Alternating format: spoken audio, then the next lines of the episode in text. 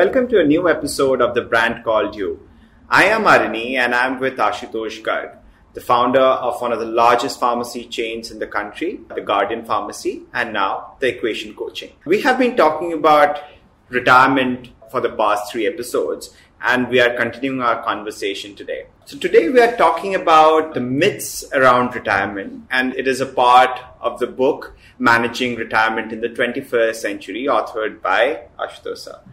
Hello sir. Hi Arini. So I was going through your notes in the book and I came across a funny cartoon that that you collected. It says retirement is when you stop living at work and begin working at living. So it's a very deep cartoon, deep thought. My first question to you would be after your retirement, the first question is Am I still relevant to the work? Can I give something? So, what do you think? Am I still relevant after I retire? Retirement is a very misunderstood word. And generally, in a country like India, which is a very, very young country, the general view is that, oh, if he's 60, he's too old. But I often said that retirement has nothing to do with you as an individual. It has everything to do with the superannuation policy of your employer. Right. So if your employer says 58 or 60 or 62 is the retirement age, and you know whether it's the government, whether it is the civil services, whether it is the judiciary, whether it's the private sector, everyone has a date after which you're supposed to hang up your gloves. And yet, given today's health and all the facilities available, most people who are 60 will probably have a reasonably healthy life till you're 90.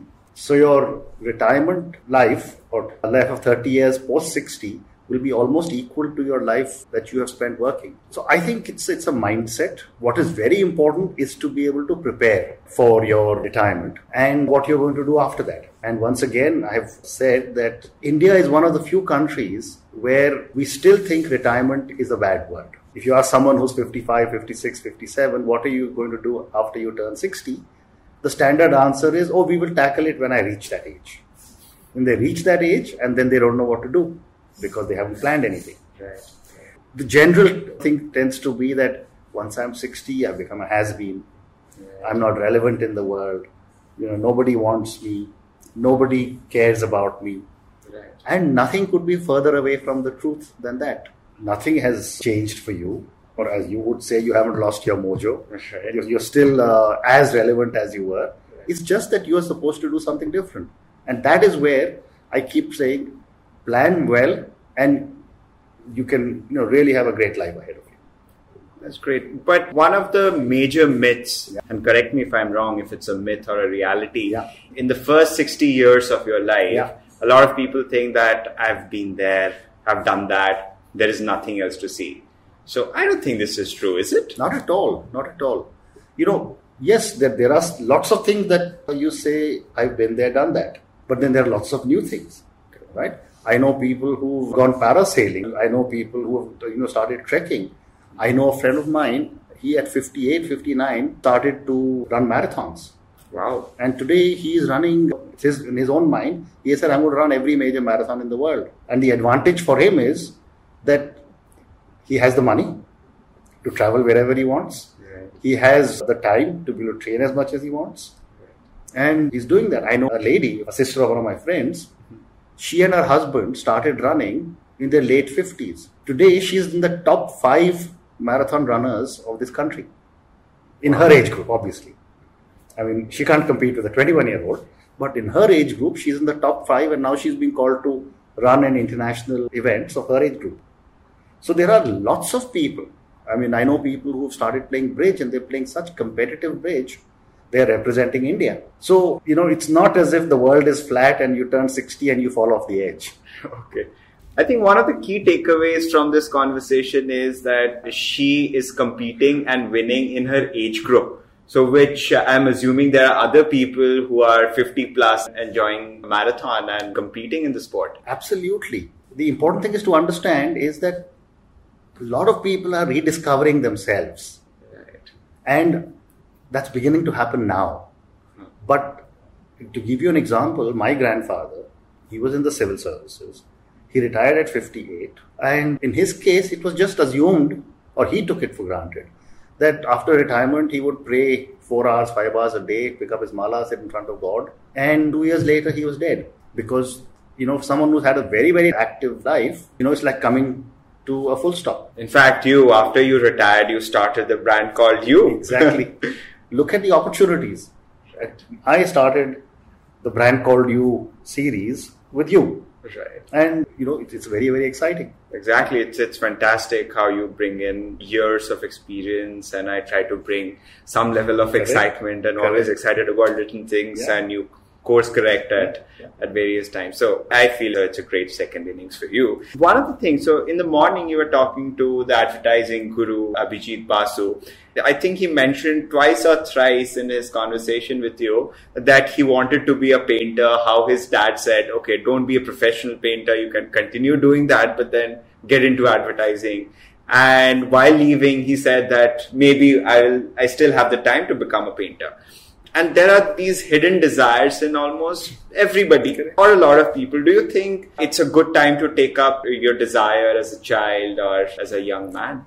Let me make it a little more contextual for you. People of my vintage, you know, and I call people like me post independence kids, right? So it's very similar to the baby boomers in, in the US after the Second World War. Now, when we were growing up, times were very different. And therefore, our parents used to guide a lot of our decision making. Today, someone young can say, I decided to take a one year gap, or someone may say, I decided to take a sabbatical. In my time, nothing of that was possible. If you have to change jobs, you finished at 5 p.m. one evening, tomorrow morning, start at 9 a.m. in the new job. So I think a lot of people who are now in their 50s and 60s did not ever imagine that they would have the time to be able to pursue their passions. Now people are beginning to pick that up a lot, and you are starting to see, you know, older people are singing much more, they're painting much more. You know, it's because now suddenly they have the time, they're fit, mm-hmm. and the best part of it all is that there are no liabilities, and the children have grown up and gone. Talking about children, you also mention in your book that when some people retire, some of them say, okay, my kids are still not settled. So is that a major factor planning retirement or is it a myth? It is a factor that a lot of people keep talking about. And again, it's just a mindset of most Indian parents. It is my job to make sure that my children are well settled. And the definition of settled differs with every parent. Right? Someone says, I want to leave property. Someone says, I want to collect money. Someone says, you know, I want to make sure that I get them married off. Someone says something else. And I often say that, yes, by all means, be a responsible parent, look after your, the needs of your children, but don't become a slave to their needs. Because if you do, then the children will keep on asking for more and more. You will keep giving more and more. And where is that leaving you as someone who's now beginning to look at superannuation and is wanting to look at a new stage of life? Right. And a very, very interesting phenomenon that is happening in the US, and that's beginning to change family structures all over, and I think it will happen in India as well, is that as the pressure starts to increase on the younger people, the children, marriages are happening later. A lot of the younger people, when I say young people, I mean the 20s to 30s, are beginning to move back into their homes of the parents. A lot of that is beginning to happen and parents haven't planned for it. So now suddenly you and your wife have said that okay, we finished one part of our life, we're going to get into a new phase of life, and suddenly the children move back in again. Now what do you do? Right. Right. So therefore, there has to be a very very delicate balance that you have to strike in how much responsibility you want to take for your grown-up children. I don't want to be misunderstood. Say that you know, if you have a child late in life, when you are about to retire, you abandon. So I'm not suggesting that, but I'm saying don't be a slave to grown up children's needs. Okay. For someone who does not have children, certainly sounds scary, but we'll carry on. Yeah. One of the things is when people retire, a lot of people feel that they are not needed anymore. And especially in a country of ours, which has major uh, population of young people, people under the age of 35, is it true? I mean, is your It's not true, but it is a mindset. So, like on the one side, we say that 60% of our country is below 30. Right. Right? At the same time, we must also remember that about 100 million people are over 60. 100 million is half the population of USA. So you cannot say that people over 60 have started to become irrelevant, or you cannot say that you know these guys are you know good for nothing, because there is a very very large number of people who have a long productive life with them. So at least 15 to 18 years, most people can continue working, which is between 75 and 80. So I think it is more a mindset that what am I going to do? Am I really relevant any longer? And I often tell friends who think like that, that, you know, what am I going to do? Or I'm going to now go from one child's house to the other child, you know, and spend one month there and one month there. And I said, no, that's not the way to do it at all. Just like you don't want your adult or grown up children to be dependent on you. As Indians, I still believe that we respect parents much more, but it is beginning to change. In the Western world, when a child turns 16, the parents are saying, When are you ready to take your own house? And when a 30 year old child comes back, they start resenting and saying, Why is he or he or she come back? Same thing applies to the younger people also. So if you have become too dependent on children, then at some stage they will turn around and say, I think it's time for you to go home. And those are realities of today's work pressures, today's lifestyles, and today's realities. So I think older people definitely need to build their own life. They do not need to depend on the younger people. And the good thing that's beginning to happen all over the country now is condominium living. Yes. Where you are beginning to find that a large number of people of your own age group are living together. And it is these communities that are beginning to form for the older people. And that is what I think is beginning to change. And it will change very dramatically. New definition to old age home, I Correct. guess. So, talking about young people and old people, you're definitely saying that you know you are still relevant and you must strike a balance. You work with a lot of young people. How do you do it? Do you ever have a clash of thoughts or how, how do you handle their energy? So, you know, I think that the younger people bring a lot of new dimensions, a lot of new perspectives. Right. If I attempt to pontificate, or if I attempt to keep saying, I know everything, then there will be a clash. But if I say that I respect what you are doing, I'm learning from you, and if I say that this is my perspective, mm-hmm. right, I think there is a lot of mutuality in a relationship of a younger person and an older person. And that is what we have to develop and that is what we have to evolve. Rather than the young guy saying, You're an old guy, you don't know anything. And the old guy saying, You know, look at my experience, what do you know? You know, that is a sure recipe of disaster because you're going to be fighting. But if there is uh, mutual respect, uh, I think there is a lot that can be got out of each other. One other thing that you mention in your book is when you spoke to other people about retirement, they some of them said that how will I know that when it's the weekend? So what do you mean by that? Yes, that happens a lot. You wake up in the morning uh-huh. and you don't know whether it's Monday or Sunday because you are not doing anything different. Your routine is exactly the same. You roll out of bed, you have your tea, you read your newspaper, you don't bother to change you know, and you hang around in your shorts or your kurta pajama or whatever you want to do, whatever you wear.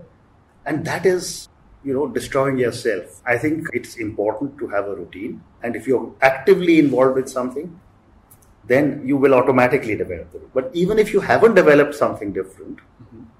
it's important for you to say that I used to get up at whatever time in the morning. I used to do my yoga, I read my newspaper, I used to get ready at 8 o'clock to go to work. Mm-hmm. Even now, I will get ready at 8 o'clock. Okay. I will change into my regular clothes. I will be, I may not be going out anywhere, I might be at home, but I must follow my routine. So that you don't suddenly start to realize that what is today? Is it a Monday or is it a Sunday or is it a Tuesday? And I've seen this happening to people. And, you know, when that happens, I can imagine how distraught those people must be feeling because they say, What has happened to my life? From someone who was working 18 hours a day to someone who can't figure out what to do for 18 minutes. So, are you suggesting that we continue maintaining a work schedule? I certainly say that have a routine. You know, now once you're ready, you may decide to go to your club, you may decide to go for a walk, you may decide to meet your friends. Mm-hmm. But at least there is some sanity in your life. But if you just let yourself go and wait for the next meal and then sleep and then wait for the next meal and sleep, one, it's very unhealthy. Mm-hmm. But uh, you're doing a lot of harm to your mind. Okay, my last question is this is, uh, I don't know if it's a myth, but uh, when some, me and some of my friends get together and we happen to talk about retirement, which is not too way, yeah. way too much, thankfully, we say after we retire, we're going to get to a beach and do nothing. And especially if I do it now, if I even stay back at home and do nothing, I start feeling guilty.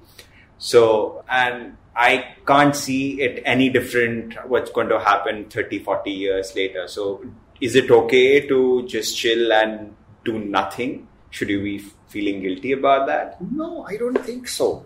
But you know, I'm I'm reasonably certain that a lot of you and your friends must be saying, when I turn 45, I'm going to retire. Oh yes, uh, that we do. I've heard this uh, for the last 40 years. Uh, I used to say that. And then as you reach uh, mid 40s, you say, but I haven't achieved anything and I've you know, got so much more and my commitments are at the peak, so I'll, I'll retire at 55. And then you say, I'll go to 50, you know, 65, whatever. So I don't think there is any harm in visualizing a different life. And I'm glad it's being done because earlier in a conversation, one of the things I said to you was that people who are now 60 haven't visualized what they want to do afterwards. So I think it's important to be able to think of what you want to do. I don't think there is any reason to feel guilty at all. But let me assure you, it is very difficult to do nothing. You can do it for, you know, one day, two days, five days, six days. But if you're sitting on a beach for six days, even then you start getting bored, saying, what am I going to do? How much more of the sea, sun, and sand can you take? So, uh, as that old saying goes, if you've got nothing to do, don't do it here. All right, so thank you so much. It has been really an insightful conversation. Hope you guys are liking it too. Please do let us know in the comments below and, and please do visit us on our social media, follow us, subscribe, and stay in touch. Thank you so much.